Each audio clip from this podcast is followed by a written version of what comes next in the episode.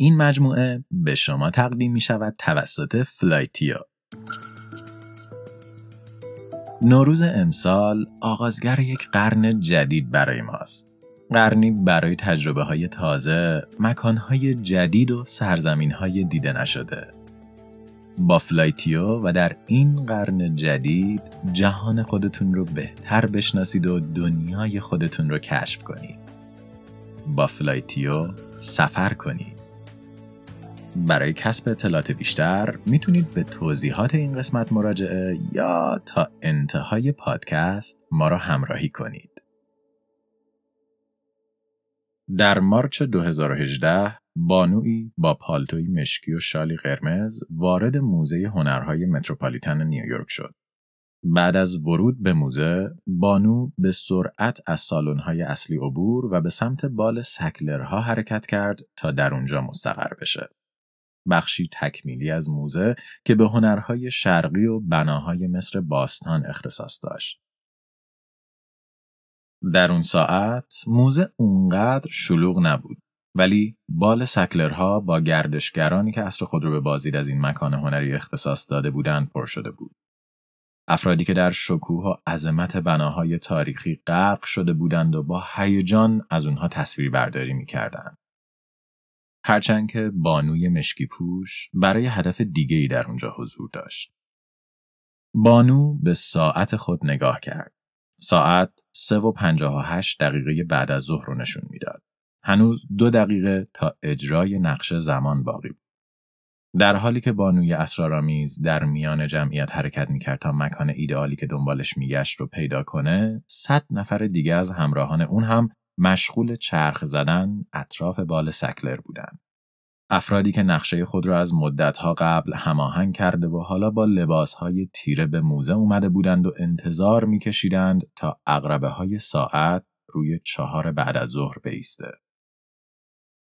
زمان موعود بالاخره فرا رسید و رأس ساعت همراهان بانو که همه یک آیتم قرمز رنگ به تن داشتن یا به دستشون بسته بودند شروع کردند به فریاد کشیدن.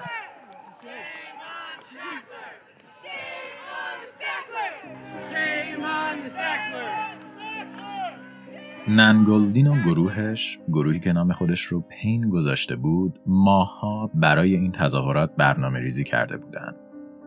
نن یکی از عکاسان شاخص آمریکایی بود و همراهانش همه کسانی بودند که به نحوی در بحران اوپیویدها دچار آسیب شده یا عزیزانشون را از دست داده بودند.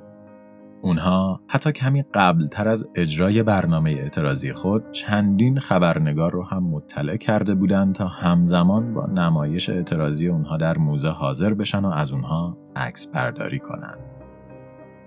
نقشه گلدین این بود تا سکلرها رو در بنای مقدسشون مورد هدف قرار بده. مکانهایی که این خونواده میلیونها دلار برای قرارگیری نامشون در اون خرج کرده بودند. ما هنرمندان، ما فعالین اجتماعی، ما وابستگان به آکسیکانتین از این وضعیت خسته شدیم. ننگلدین و همراهانش دست در جیبهای خود کردند و صدها بسته خالی آکسیکانتین رو روی زمین پرتاب کردند. جعبه های قرص مثل بارانی بر بال سکلرها فرود اومدند و صدای برخورد اونها با زمین کل موزه رو پر کرد. همینطور که نگهبانان در حال حرکت به سمت معترضین بودند، اونها خود رو روی زمین انداختند تا مرگ نمادینشون رو به نمایش بگذارند. این اولین اعتراض عکاس معروف آمریکایی و گروه همراهانش نبود. اونها ناامید از عملکرد دولت در تلاش برای گرفتن پاسخ خود از خانواده سکلر بودند.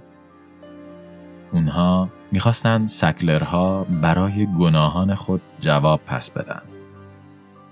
در حالی که ننگولدین و همراهانش روی زمین افتاده بودند، تعدادی دیگه از معترضین شروع به آویختن بنرهای مختلف از در و دیوار موزه کردند. نوشته ها بزرگ ولی ساده بود. شرم بر سکلرها مرگ بر امپراتوری درد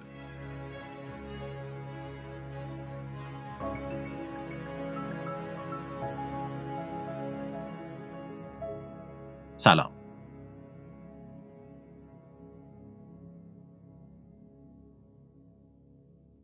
جان براونلی دادستانی جوان و جاه طلب بود. اون در ویرجینیا زندگی می کرد. در مدرسه حقوقی ویلیام و مری درس خونده و چندین سال در ارتش خدمت کرده بود. تنها چند روز قبل از حادثه 11 سپتامبر در سال 2001 جورج دبلیو بوش اون رو به عنوان دادستان ارشد ایالات متحده آمریکا در غرب ویرجینیا منصوب کرده بود. در شغل جدیدش براونلی قدرت زیادی نداشت ولی همه می‌دونستند که اون آرزوی تصاحب مناسب بالاتر رو در سر داره و دادستانی تنها یک پله در مسیر پیشرفتشه. اون می‌خواست روزی نماینده ایالت خود در مجلس نمایندگان آمریکا باشه. در اون زمان ایالت ویرجینیا در حال دست و پنجه نرم کردن با یک بحران بزرگ بود. بحران اعتیاد به مواد مخدر. براونلی هر روز با پرونده های قاچاقچیان، پزشکان، دندان پزشکان و حتی سارقانی روبرو می شد که یا در حال تجویز غیر مجاز دارو بودن یا داروهای مخدر رو به شکلی غیرقانونی در بازار سیاه می فروختن. و وجه مشترک همه این پرونده ها دارویی معجز آسا قدرتمند و بی نهایت خطرناک. براونلی به مناطق مختلف ایالت خود سفر می کرد و در گوشه و کنار اون دائما با ردپای مرگبار آکسیکانتین روبرو می شد. افرادی که فرزندان خودشون رو به خاطر اعتیاد به این دارو از دست داده بودند. پزشکانی که به شکلی مخفیانه با کارتل های مواد مخدر همکاری می‌کردند و دزدهایی که با دریافت درصدی از سود به مخازن داروخونه ها دستبرد می‌زدند. امکان نداشت کسی در های ویرجینیا رانندگی کنه و رانندگانی که در هاشون نعشه از مصرف آکسیکانتین بودن رو نبینه. براونلی در آکسیکانتین فرصتی طلایی می‌دید. فرصتی برای تشکیل یک پرونده پرسر و صدا که می‌تونست رزومه این دادستان جوان رو برای دور بعدی انتخابات مجلس پر کنه. و از شانس خوب براونلی دو دادستان دیگه هم در ایالت اون در حال جمعآوری پرونده ای علیه آکسیکانتین و پردو بودند. دفتر رندی رمزایر و ریکموند کسل کوچیک و جمع و جور بود. این دو دادستان در منطقه ابینگدن کار می‌کردند و حجم کارشون اندک و محدود بود. دفتر اونها در مقابل یک دندان پزشکی قرار داشت و اونها خیلی اتفاقی به واسطه این همسایگی با داروی آکسیکانتین آشنا شده بودند. به نظر اونها داستان پردو کمی عجیب غریب و مشکوک می‌زد.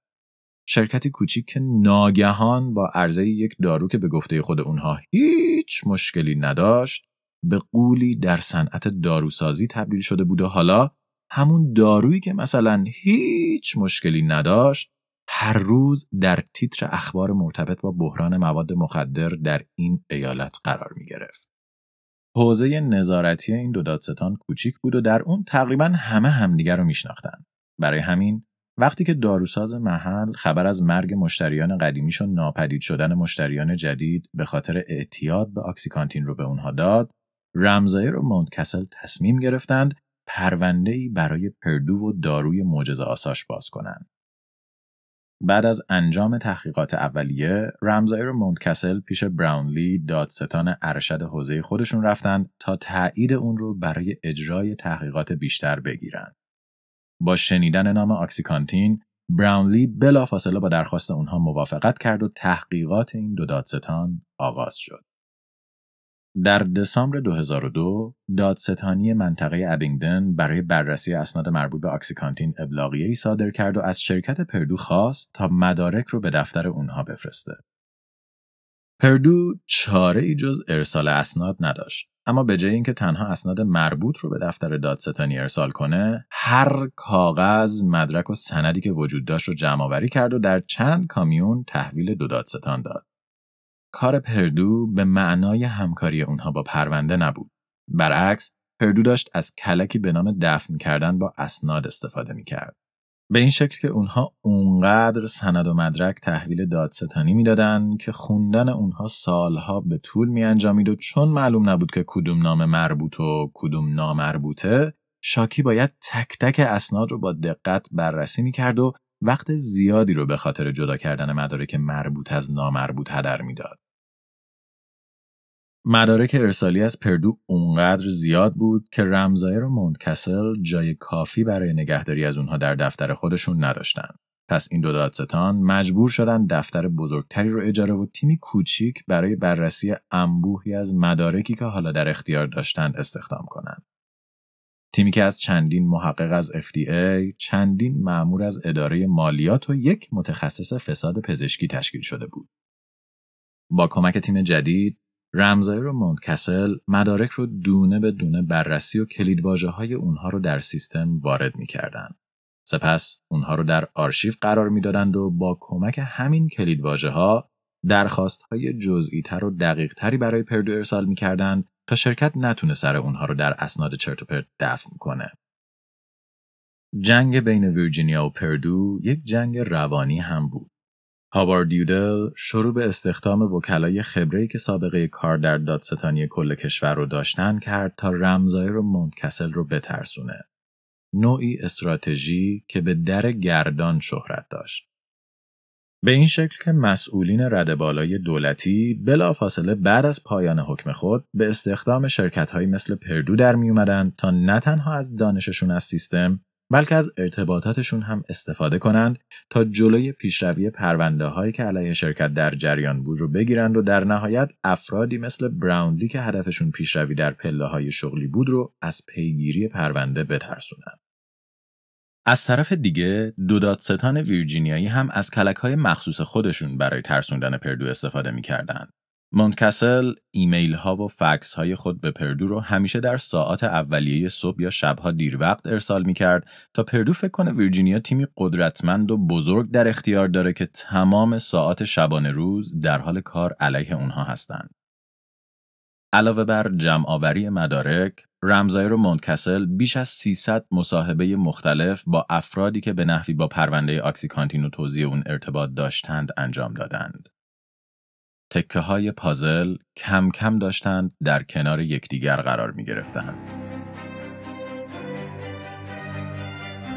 اگه یادتون باشه در قسمت قبلی گفتیم که مکانیزم تایید یک دارو در سازمان غذا و داروی آمریکا طولانی و زمانبره و گاهی سالها طول می‌کشه. برای داروهای مسکن فردی به نام کرتیس رایت مهره کلیدی برای کسب این مجوز بود. پردو در سال 1995 موفق شده بود طی کمتر از یک سال و در کمترین زمان ممکن مجوز آکسیکانتین را از FDA دریافت کنه. چیزی که ریچارد سکلر از اون به عنوان تضمین کیفیت آکسیکانتین استفاده می‌کرد. و خب رمزایر و مونتکسل در تحقیقات خودشون متوجه شدن که کورتیس رایت فردی که مجوز توزیع آکسیکانتین رو صادر کرده بود چند هفته بعد از صدور مجوز از FDA استعفا داده و تنها یک سال بعد در پردو استخدام شده بود و حالا سالی 400 هزار دلار از این شرکت حقوق می گرفت. در مراحل بعدی تحقیقات تیم دادستانی ویرجینیا متوجه شدند که پردو و رایت بدون اینکه کسی متوجه بشه طی تمام فرایند دریافت مجوز با همدیگه در ارتباط بودند و به شکلی مخفیانه در هتل‌های نزدیک به FDA دیدار می‌کردند.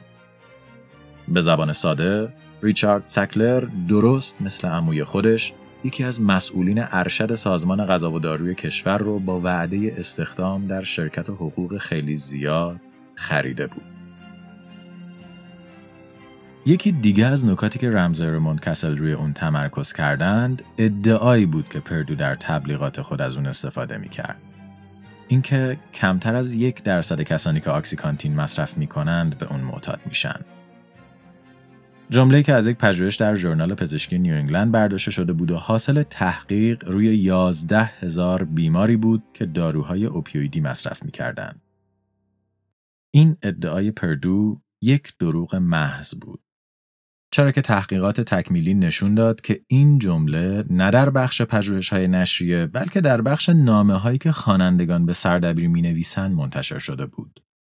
به این که یه پزشک به شکلی غیر علمی تعدادی مریض که در یک بیمارستان بستری بودن رو زیر نظر گرفته بود و سپس مشاهدات خودش رو در قالب یک برداشت شخصی به سردبیر ژورنال ارسال کرده بود. پردو با استناد به این نامه که نه اعتبار علمی داشت و نه اعتبار آماری شهادت به امن بودن داروی خود می‌داد و برای همه دکترها تضمین می‌کرد که تجویز آکسیکانتین هیچ ضرری برای بیماران نداره و باعث اعتیاد اونها نمیشه. علاوه بر این، پردو برای تضمین کیفیت داروی خود به گزارش های مؤسسات بیطرف و سازمان های مردم نهادی که روی موضوع در تمرکز داشتند استناد می کرد. و خب با کمی تحقیق دو دادستان متوجه شدند که تمام سازمان هایی که گزارشات مثلا بیطرفانه درباره آکسیکانتین منتشر کرده بودند به شکل غیر مستقیم تحت کنترل سکلرها بودند. به این ترتیب که سکلرها بودجه این مؤسسات و سازمانها رو تأمین و در ازای این حمایت از اونها گزارشات دوستانه دریافت می کردن. تحقیقات درون سازمانی خود پردو حتی قبل از فروش دارو نشون می‌داد که آکسیکانتین کارایی که شرکت تبلیغش رو می‌کرد نداشت. پردو ادعا می‌کرد که مصرف یک قرص برای دوازده ساعت کافیه در حالی که این عدد به هشت نزدیک بود. پردو می‌گفت که کسانی که زیر 80 میلی گرم آکسیکانتین مصرف می‌کنن می‌تونن بدون مشکل دارو رو کنار بگذارن در حالی که در پژوهش خود پردو دو نفر از هفت نفر مورد بررسی در کنار گذاشتن دارو دچار مشکل شده بودند. و همه اینها بدون در نظر گرفتن تحقیقات مارتا وست دستیار خود هاوارد یودل در پردو بود. در سال 1999 یودل از مارتا خواسته بود تا تحقیقی روی شیوه های سوء استفاده از آکسیکانتین انجام بده. مارتا متوجه شده بود که افراد مبتلا به دارو ابتدا لایه بیرونی قرص یا همون سیستم کانتین معروف که به گفته پردو جلوی سوء استفاده از دارو رو می‌گرفت و باعث می‌شد تا آکسیکودون به شکل تدریجی در بدن آزاد بشه رو با بزاق دهان آب می‌کردند و سپس ماده شیمیایی درون قرص رو یا از طریق بینی استعمال و مثل کوکائین مصرف و اسنیف می‌کردن یا مستقیم میخوردن. مارتا یافته های خودش رو در ایمیلی به یودل ارسال کرد. تنها چند دقیقه بعد از دریافت ایمیل، یودل با عصبانیت از دفتر خودش بیرون اومد و سراغ مارتا رفت تا اونو دعوا کنه. یودل به مارتا تذکر داد که نوشتن چنین چیزهایی در ایمیل می‌تونه باعث دردسر برای شرکت بشه و اون گفت که دیگه این اطلاعات رو در هیچ جایی ثبت نکنه. یودل حتی بعدا سیستمی رو روی سرورهای پردو نصب کرد که با کمک اون هر ایمیل بعد از مدتی به شکل خودکار از بین بره تا هیچ مدرکی برای استفاده علیه شرکت وجود نداشته باشه. حتی چند وقت بعد و زمانی که مارتا به درد مزمن دچار شده بود، هاوارد یودل به اون پیشنهاد کرده بود تا آکسیکانتین مصرف کنه و بعد از اینکه مارتا هم به دارو معتاد شد، هاوارد بدون هیچ توضیحی اون را از شرکت اخراج کرد. در ویرجینیا بعد از چندین سال تحقیق حالا رمزایر و مانکسل آماده بودند تا فرایند قضایی پرونده پردو را آغاز کنند. اونها اونقدر مدرک علیه پردو داشتند که می‌تونستند به کمک اونها مدیران شرکت رو به زندان محکوم کنند. دو دادستان خلاصه تمام یافته های خود رو در سال 2006 و در قالب یک نامه طولانی برای براونلی فرستادند.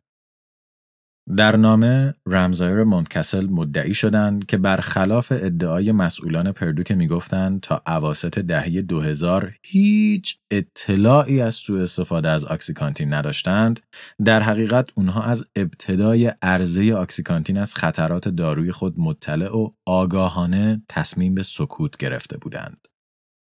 مسئولین پردو به فروشندگان یاد می‌دادند تا با استفاده از داده های جعلی دروغ بگن پزشکان رو مجبور به تجویز بیشتر بکنن و بدون توجه به خطرات آکسیکانتین فقط و فقط فروش خودشون رو افزایش بدن.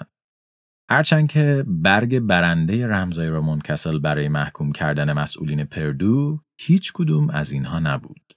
اونها قصد داشتن رؤسای پردو رو به جرم ارائه شهادت دروغین در تلگیر بندازن. در آگوست 2001 کنگره آمریکا در حال برگزاری جلساتی برای بررسی بحران اوپیوید در کشور بود. درست مثل جلسات دهه 60 زیر نظر کفاور، این جلسات هم به منظور تحقیق و تفحص درباره یک بحران دیگه در حوزه بهداشت عمومی و شرکت‌های داروسازی برگزار می‌شد. اما برخلاف جلسات کفاور این جلسات خیلی دوستانه و بدون هیچ درگیری تشکیل می شدن. اگه یادتون باشه در قسمت قبلی گفتیم که ریچارد سکلر معمولا فریدمن، گلدنهایم و یودل رو برای حضور در اینجور جلسات میفرستاد. مدیران بخش های تبلیغات، پزشکی و حقوقی شرکت می‌دونستند که چطور با خونسردی و اعتماد به نفس اعتماد نمایندگان رو به دست بیارن و اونها را از فضولی بیشتر در امور داخلی آکسیکانتین منصرف کنند. در این جلسات هیئت سه نمایندگان پردو مدعی شده بود که دلیل اینکه پردو کاری درباره بحران اوپیوید انجام نداده این بود که اونها تا همین اواخر اصلا نمی‌دونستند که مردم در حال سوء استفاده از آکسیکانتین هستند. ولی حالا رمزایر منکسل مدارکی در اختیار داشتند که ثابت می‌کرد مدیران پردو از مدتها قبل درباره سوء استفاده از آکسیکانتین خبر داشتند و در حالی که سوگند به بیان حقیقت خورده بودند در شهادت خود به نمایندگان مجلس دروغ گفتند. و حالا براونلی دادستان ارشد منطقه می‌خواست با استناد به همین شهادت دروغین فریدمن، یودل و گلدنهایم رو به دادگاه ببره تا به زندان محکوم بشن. و بعد از این سه نفر برای دستگیری حیولاهای اصلی کمک بگیره و به جنگ خاندان سکلر بره. استراتژی براونلی یک کلک رایج در میان دادستانها هنگام برخورد با جرایم مافیایی بود. افراد رد بالا معمولاً به شکل مستقیم در کارهای خلاف مشارکت ندارند. به خاطر همین سخت میشه مدرکی علیه اونها پیدا کرد. اما اگه یک دادستان می‌تونست افراد رد پایین تر رو به دادگاه بکشونه اون وقت اون افراد در ازای تخفیف در مجازات حاضر می‌شدن رؤسای خودشون رو لو بدن. براونلی هم مطمئن بود که اگه به اندازه کافی یودل فریدمن یا گلدنهایم رو بترسونه این افراد ممکن بود در ازای دریافت مسئولیت به رؤسای خود که همون سکلرها بودند خیانت کنند. و تنها خیانت یکی از این سه نفر برای نابودی خانه پوشالی سکلرها کفایت می کرد. قبل از اینکه براونلی بتونه پرونده علیه پردو رو به دادگاه بفرسته، باید از وزارت دادگستری آمریکا اجازه می گرفت. پس اون نامه ماونت کسل به همراه خلاصه از مدارک رو به واشنگتن فرستاد تا بررسی بشه. پرونده براونلی یکی از محکمترین پرونده های قضایی در کل تاریخ این وزارتخونه به شمار می‌رفت و منطقا درخواست اون میبایست بدون هیچ مشکلی تایید می‌شد. ولی خب در واقعیت همچین اتفاقی نیفتاد.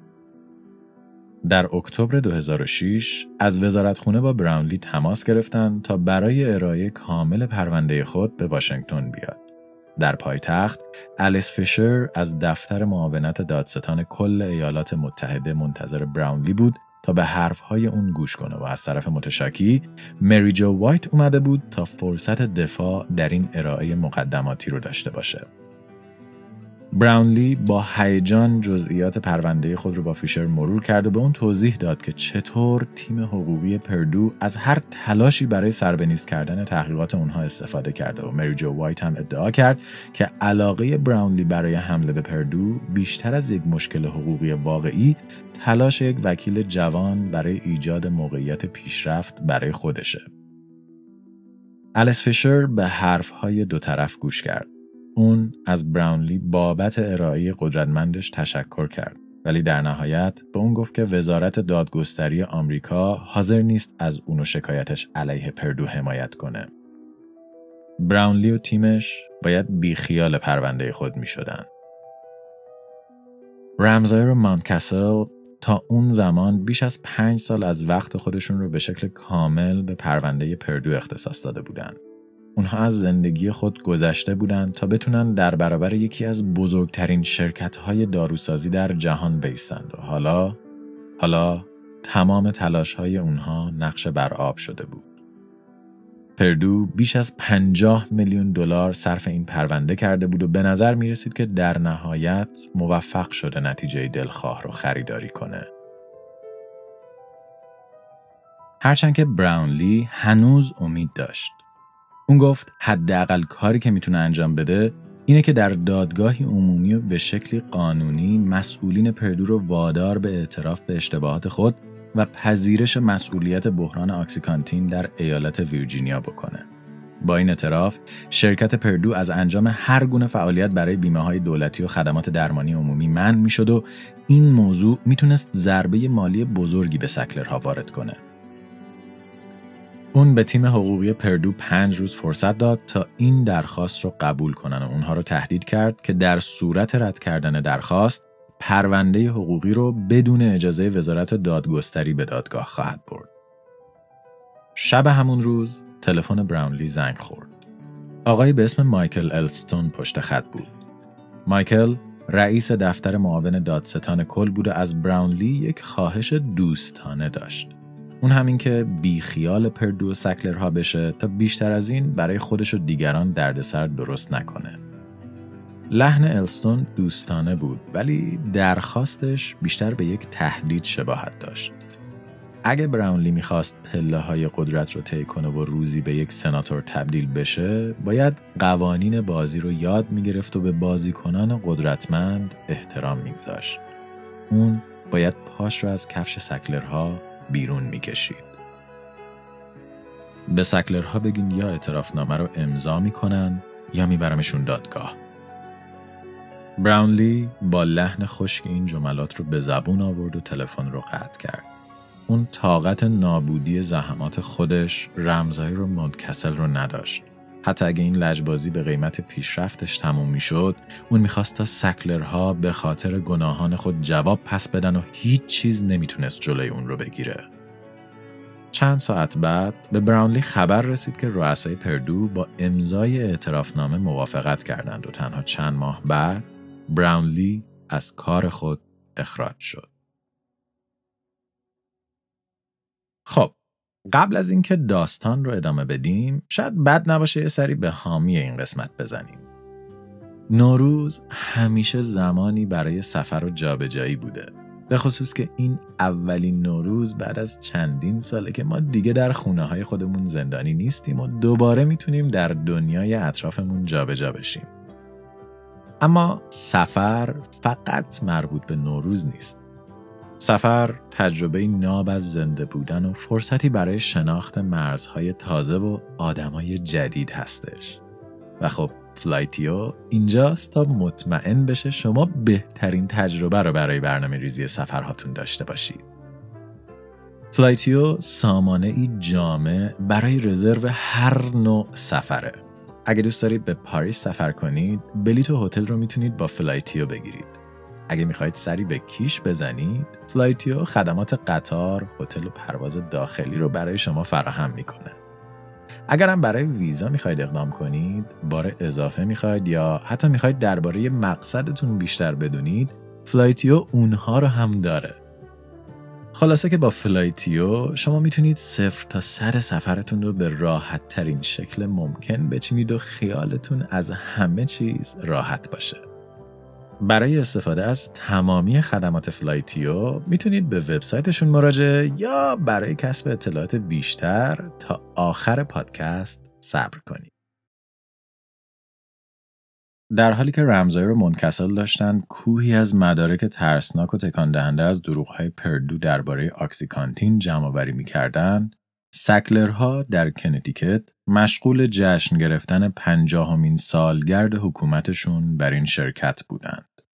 شرکت کوچیکی که آرتور سکلر به دو برادر خود هدیه داده بود، حالا سالی یک میلیارد دلار درآمد خالص داشت و فروش آکسیکانتین به تنهایی از کل ثروت آرتور هم بیشتر بود.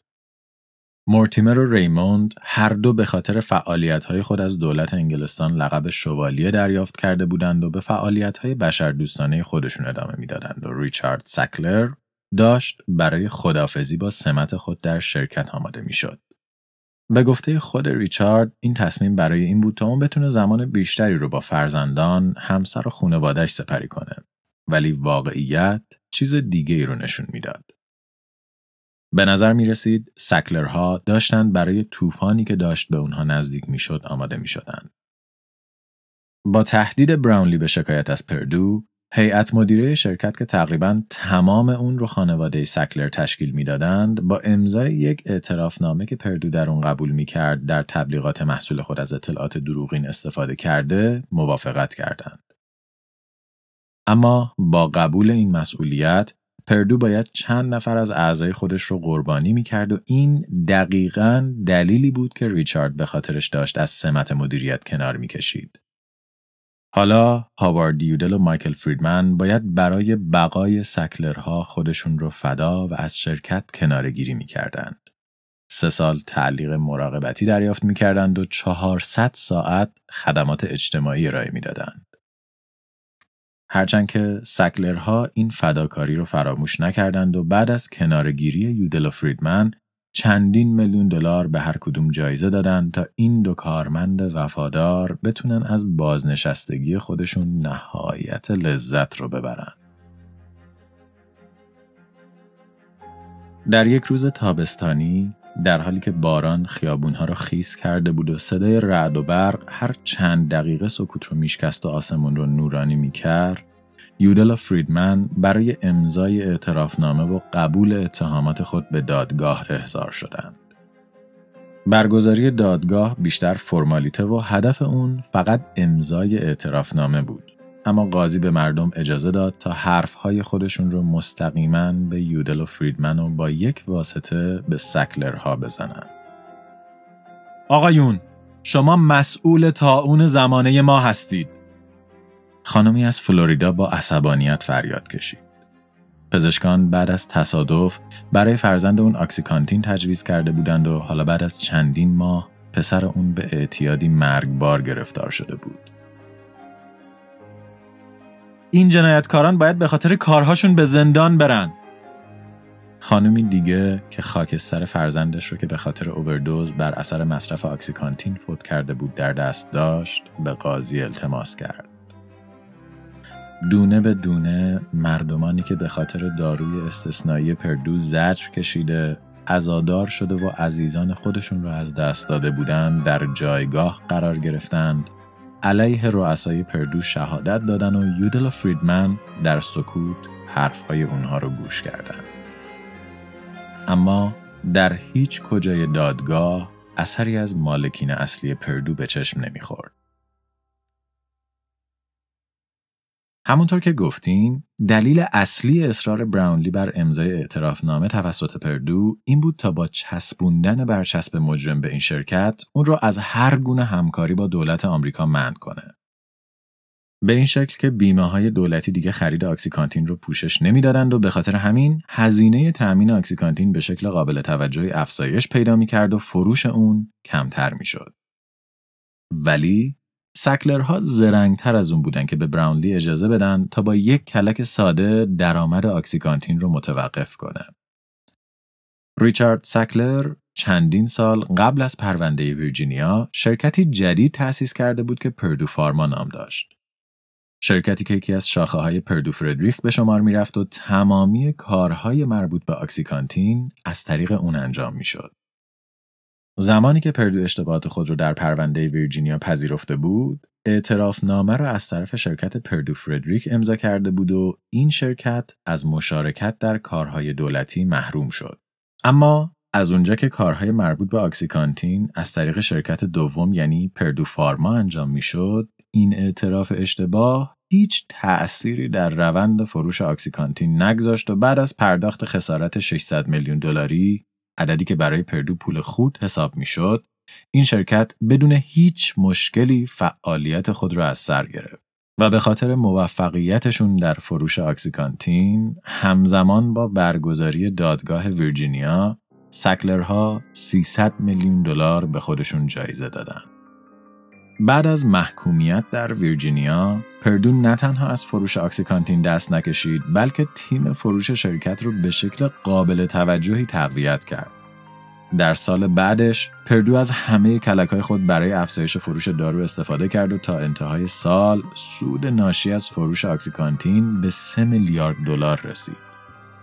حالا دیگه سکلرها به شکل مستقیم در مدیریت شرکت دخالت نداشتند. اما هشت نفر از اعضای هیئت مدیره رو تشکیل می‌دادند.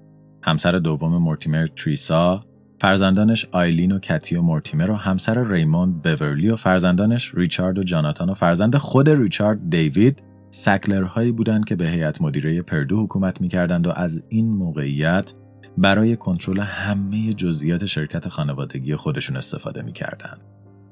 جلسات هیئت مدیره معمولا در هتل‌های لوکس در جزایر برمودا، سوئیس یا ایرلند برگزار می‌شد و بیشتر از یک جلسه کاری به یک مهمانی تمام ایار شباهت داشت. حتی با وجود اینکه خانواده های ریموند و مورتیمر دائما در حال پرخاش با همدیگه بودند. تا سال 2008 بیش از 11 سال از فروش آکسیکانتین در بازار دارو میگذشت و بحران اعتیاد آمریکا به اوپیوید داشت به یک اپیدمی تمام ایار تبدیل می‌شد. بعد از مرگ هث لجر بازیگر مطرح فیلم شوالیه تاریکی دکترها مقادیر قابل توجهی آکسیکودون در بدن اون پیدا کردند و تنها چند ماه بعد جو بایدن نشست های دیگه ای رو در سنای آمریکا برای بررسی این اعتیاد مرگبار آغاز کرد. اما در هیچ کجای این نشست ها، تحقیقات و شکایات نامی از خانواده سکلر دیده نمی‌شد. سکلرها همچنان نقش آکسیکانتین در بحران اوپیوید کشور رو ناچیز می‌دیدند و معتقد بودند بیشتر از خود دارو مشکل از انسانهای بی سر و پایی که از این دارو سو استفاده می کنند و به همین خاطر نیازی به تغییر رویه در پردو نمی‌دیدند. اما حتی خود سکلرها هم می‌دونستند که این موضوع قرار نیست خیلی دوام داشته باشه. پردو مثل یک بمب ساعتی بود که هر لحظه ممکن بود منفجر بشه و سکلرها باید قبل از انفجار خودشون و از اون مهمتر پولشون رو نجات می‌دادن. پس این خانواده تصمیم گرفت تا در بازه ده ساله درست مثل یک انگل شروع به خالی کردن دارایی های پردو کنه و سالیانه 700 میلیون دلار از سود شرکت رو برای خانواده کنار بگذاره. اعضای خانواده سکلر به خصوص نسل سوم این خانواده بدون اینکه کوچکترین کاری در پردو انجام بدن هر ماه از این شرکت پول های چند میلیون دلاری دریافت می‌کردند تا از زندگی خودشون لذت ببرند. درست مثل اجدادشون نسل سوم سکلرها هم ساکن طبقه اشرافیان ایالات متحده بودند و با حمایت از موزه ها و پروژه های فرهنگی و هنری سعی می‌کردن نام خانوادگیشون را از بحران اوپیویدها دور کنند. در سال 2010 پردو بدون هیچ اطلاع قبلی نوع جدیدی از آکسیکانتین رو وارد بازار کرد. قرص های جدید از یک روکش متفاوت برخوردار بودند. روکشی که سوء استفاده از دارو رو سخت تر می کرد. داروی جدید که آکسیکانتین OP نام داشت اجازه نمی‌داد تا افراد معتاد لایه بیرونی رو در بزاق دهان خودشون آب کنن و شکستن کپسول باعث می‌شد تا قرص مثل آب نبات به تکه های ریز بشکنه و امکان استعمال از طریق بینی رو از بین ببره. با معرفی این قرص به بازار خیلی ها تصور کردند که سکلرها بالاخره به اشتباه خودشون پی برده بودند و می‌خواستند برای کاهش سوء استفاده از آکسیکانتین تلاش کنند. هرچند که این تصوری خوشبینانه و البته کاملا غلط بود. اگه یادتون باشه در قسمت قبلی گفتیم که با ثبت هر داروی جدید یک ساعت شمار برای پتنت دارو آغاز میشه و با به پایان رسیدن این ساعت شمار دیگر شرکت ها هم می‌تونن از فرمول اون استفاده کنن. و خب در سال 2010 ساعت شمار آکسیکانتین داشت به لحظات آخر خود نزدیک می‌شد. به طوری که چندین شرکت داروهای مشابه خود را در حالت آماده باش نگه داشته بودند تا با به پایان رسیدن مالکیت انحصاری آکسیکانتین اونها رو وارد بازار کنند. یکی از کلک های شرکت های دارویی برای تمدید زمان پتنت خودشون اعمال تغییرات جزئی روی دارو و ثبت یک پتنت جدید به نام اونه و درست همونطور که آکسیکانتین تمدیدی برای پتنت امسکانتین به شمار می‌رفت آکسیکانتین اوپی هم اومده بود تا یک دهه دیگه از حضور رقبا جلوگیری کنه. شرکت پردو می‌تونست سالها قبل نسخه جدید داروی خودش رو وارد بازار و به کاهش سوء استفاده کمک کنه. اما این شرکت توزیع اوپی رو تا آخرین لحظات عمر پتنت داروی قبلی به عقب انداخته بود تا سود خودش رو به حد اکثر برسونه. به نظر می رسید که سکلرها دلشون برای مردم نسوخته بود بلکه صرفاً نگران عمر مفید داروی انحصاری خودشون بودن. با معرفی اوپی فروش آکسیکانتین جونی دوباره گرفت. این دارو به پرفروشترین مسکن در کشور تبدیل شد و دو برابر بیشتر از نزدیکترین رقیب خودش برای پردو سودآور بود. ولی در واقعیت اوپی هیچ تأثیری در کاهش بحران اوپیوید در آمریکا نداشت. افراد معتاد همچنان می‌تونستند با خوردن چند قرص به صورت همزمان از اون سوء استفاده کنند و به دلیل اینکه قرص های مدل قبلی همچنان در کشورهایی مثل مکزیک و کانادا فروخته می‌شد قاچاقچیان به واردات بین المللی قرص های اورجینال رو آوردند. طبق پژوهشی در مؤسسه اعتیاد دارویی آمریکا از هر پنج نفر مصرف کننده هروئین اعتیاد چهار نفر با مسکنهای اوپیوید محور مثل آکسیکانتین آغاز شده بود و بررسی یک گروه از افراد وابسته به آکسیکانتین نشون داد که 70 درصد اونها بعد از مدت کوتاهی به هروئین رو آورده بودند. در سال 2013 میزان اووردوز دارویی در آمریکا نسبت به سال 1990 سه برابر شده بود و این تنها جزئی از آمار بود.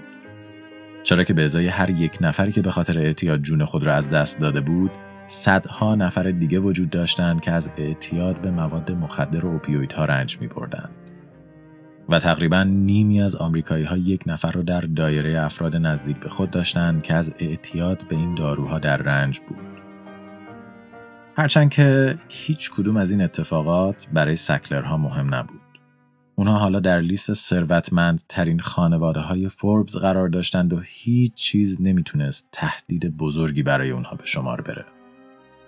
اونها حتی داشتن نسخه جدیدی از آکسیکانتین رو برای کودکان آماده می‌کردن تا بچه ها هم از مسکن معجزه آسای اونها استفاده کنند. علاوه بر این بعد از پرونده براونلی پردو درس خودش رو یاد گرفته بود و حالا یک تیم لابی قدرتمند در واشنگتن داشت تا از وقوع اتفاق مشابه جلوگیری کنند. در فاصله بین سالهای 2006 تا 2015 پردو به همراه چند شرکت داروسازی دیگه که اونها هم مسکنهای اوپیویدی می ساختند بیش از 700 میلیون دلار صرف لابیگری در واشنگتن کرده بود تا نمایندگان و سیاستمداران بدونن نباید به هیچ وجه به پردو و خانواده سکلر نزدیک بشن. لابیگری که در نهایت باعث شد تا حمله براونلی رمزایر مونکسل به امضای یک اعترافنامه بی اهمیت ختم بشه. البته که موج بعدی حملات علیه خانواده سکلر قرار نبود توسط دولت آمریکا اتفاق بیفته. در سال 2017 نشریه نیویورکر اقدام به انتشار مقاله‌ای درباره بحران آکسیکانتین کرد.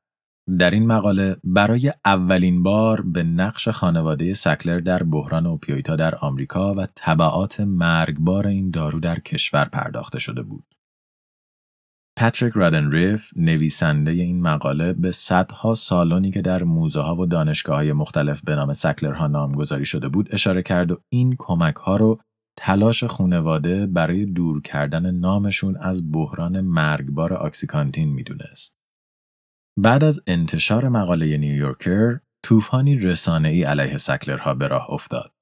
نام شرکت پردو بارها در پرونده های قضایی مختلف خبرساز شده بود ولی این اولین بار بود که یک نشریه بزرگ مستقیما از سکلرها به عنوان مقصر اصلی بحران اعتیاد یاد می کرد.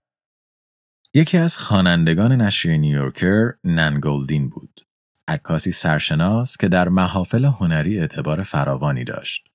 گلدین بعد از یک تصادف رانندگی و تجویز دکتر به های آکسیکانتین معتاد شده و سه سال زندگیش رو به خاطر این اعتیاد از دست داده بود. با پی بردن به حجم جنایت های خانواده سکلر، ننگولدین تصمیم گرفت تا موجی اعتراضی در بین مردم علیه این خانواده به راه بندازه و جنگ رو به مکان مورد علاقه خانواده سکلر ببره. سالن هایی که در سر تا سر کشور در ستایش این خانواده نامگذاری شده بود. در مارچ 2018 بانوی با پالتوی مشکی و شالی قرمز وارد موزه هنرهای متروپالیتن شد. بعد از ورود به موزه، بانو به سرعت از سالن‌های اصلی عبور و به سمت بال سکلرها حرکت کرد تا در اونجا مستقر بشه. بخشی تکمیلی از موزه که به هنرهای شرقی و بناهای مصر باستان اختصاص داشت. در اون ساعت موزه اونقدر شلوغ نبود ولی بال سکلرها با گردشگرانی که اصر خود رو به بازدید از این مکان هنری اختصاص داده بودند پر شده بود. افرادی که در عظمت بناهای تاریخی غرق شده و با هیجان از اونها تصویر برداری می‌کردند. هرچند که بانوی مشکی پوش برای هدف دیگه ای اونجا حضور داشت. بانو به ساعت خود نگاه کرد. ساعت سه و و هشت دقیقه بعد از ظهر رو نشون می‌داد. هنوز دو دقیقه تا اجرای نقشه زمان باقی بود. در حالی که بانوی اسرارآمیز در میان جمعیت حرکت می‌کرد تا جای ایدال خودش رو پیدا کنه، صد نفر دیگه از همراهان اون هم مشغول چرخ زدن در اطراف بال سکلرها بودند. افرادی که نقشه خود را از مدتها قبل هماهنگ کرده و حالا با لباسهای تیره به موزه اومده بودند و انتظار میکشیدند تا اغربه های ساعت روی چهار بعد از ظهر بیسته. زمان موعود بالاخره فرا رسید و رأس ساعت همراهان بانو که همه یک آیتم قرمز رنگ به تن یا به دست داشتند شروع به فریاد زدن کردند.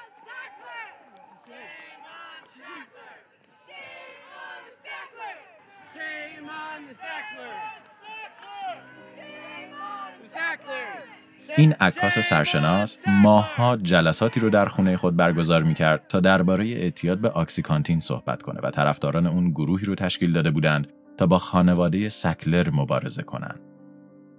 این گروه از یک موزه به موزه دیگه می‌رفت و اعتراض خود رو که به یک پرفورمنس شباهت داشت اجرا می‌کرد. اعتراضاتی که خیلی زود نام سکلرها رو به مرکز توجه در بحران اوپیویدها آورد.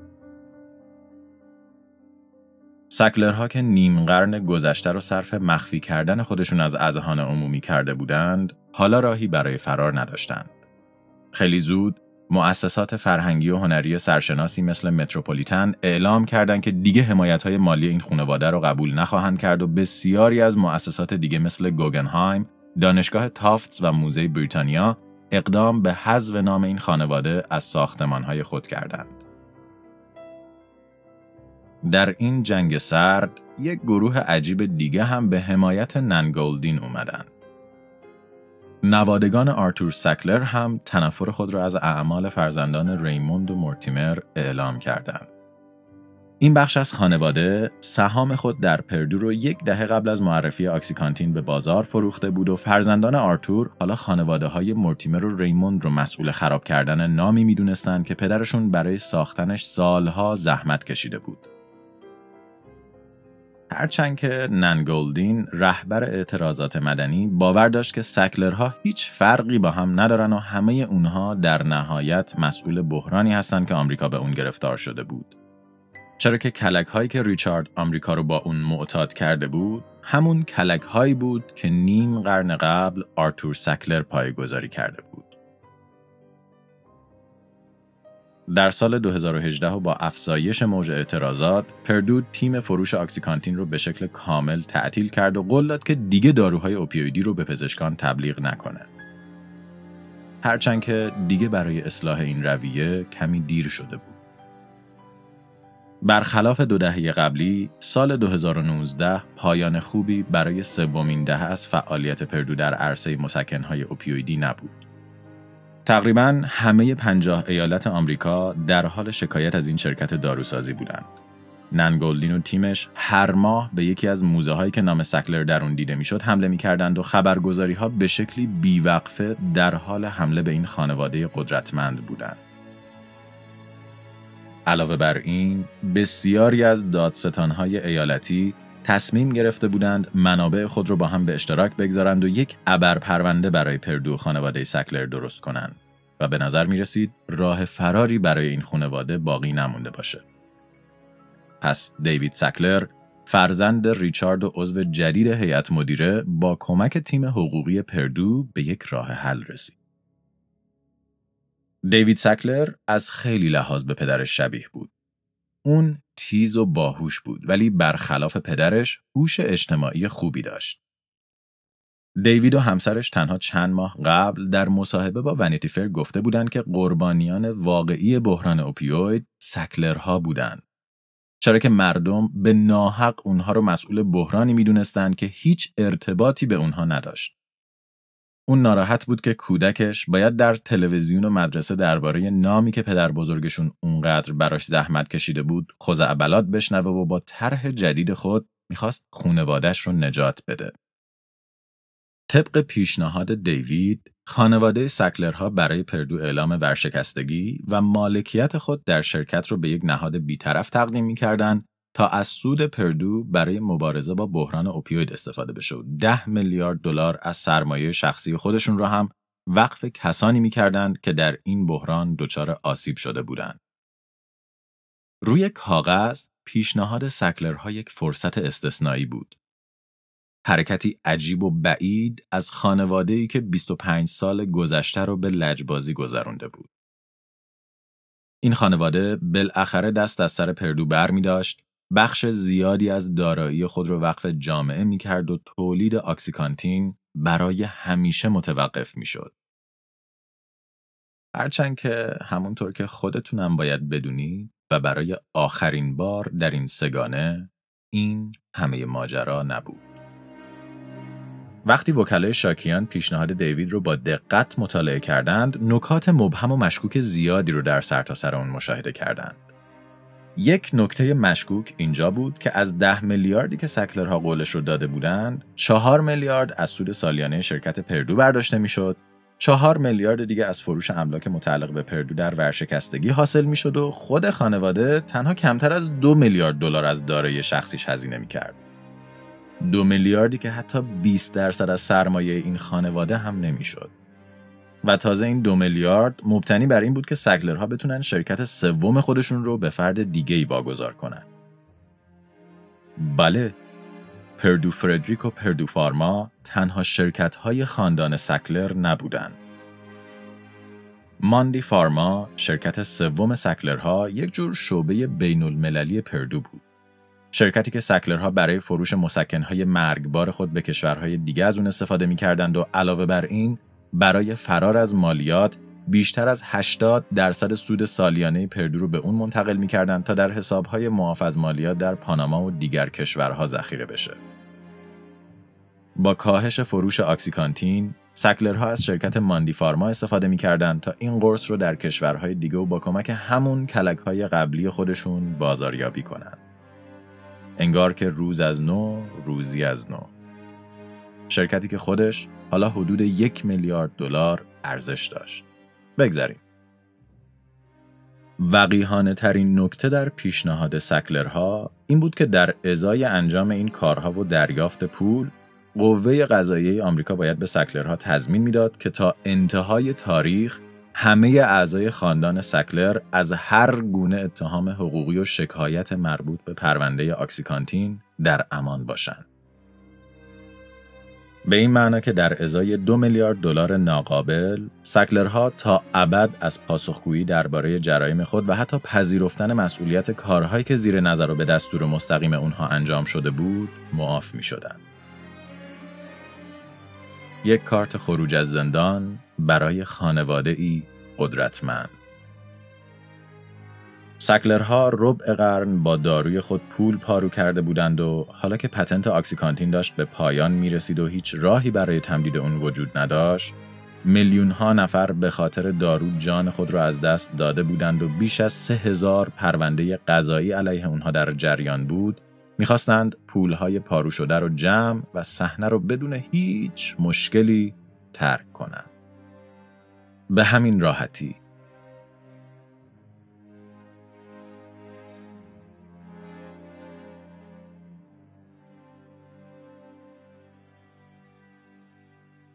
بعد از گذشت 25 سال از معرفی آکسیکانتین، پرونده سکلرها هنوز در جریانه.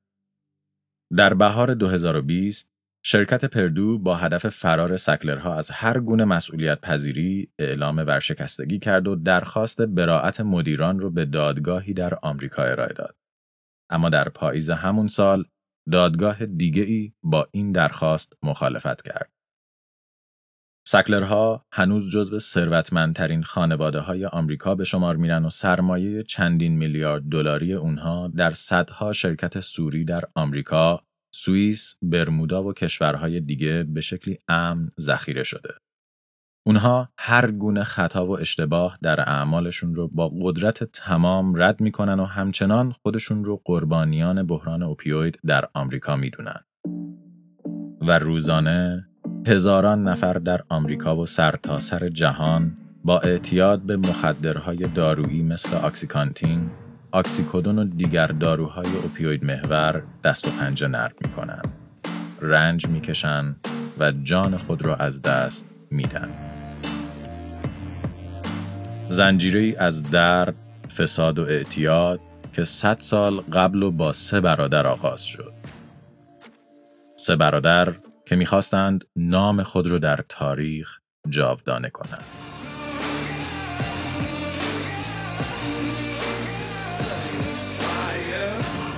استرینگ کست توسط من رضا حریریان و شاهین جوادی نژاد تهیه و ساخته شده. برای کسب اطلاعات بیشتر درباره این پادکست و همچنین گوش دادن به بیش از 100 داستان علمی از فضا، زمین و انسان می‌تونید به وبسایت ما مراجعه یا ما رو در تلگرام، آیتیونز یا کست باکس دنبال کنید. این مجموعه به شما تقدیم می شود توسط فلایتیو.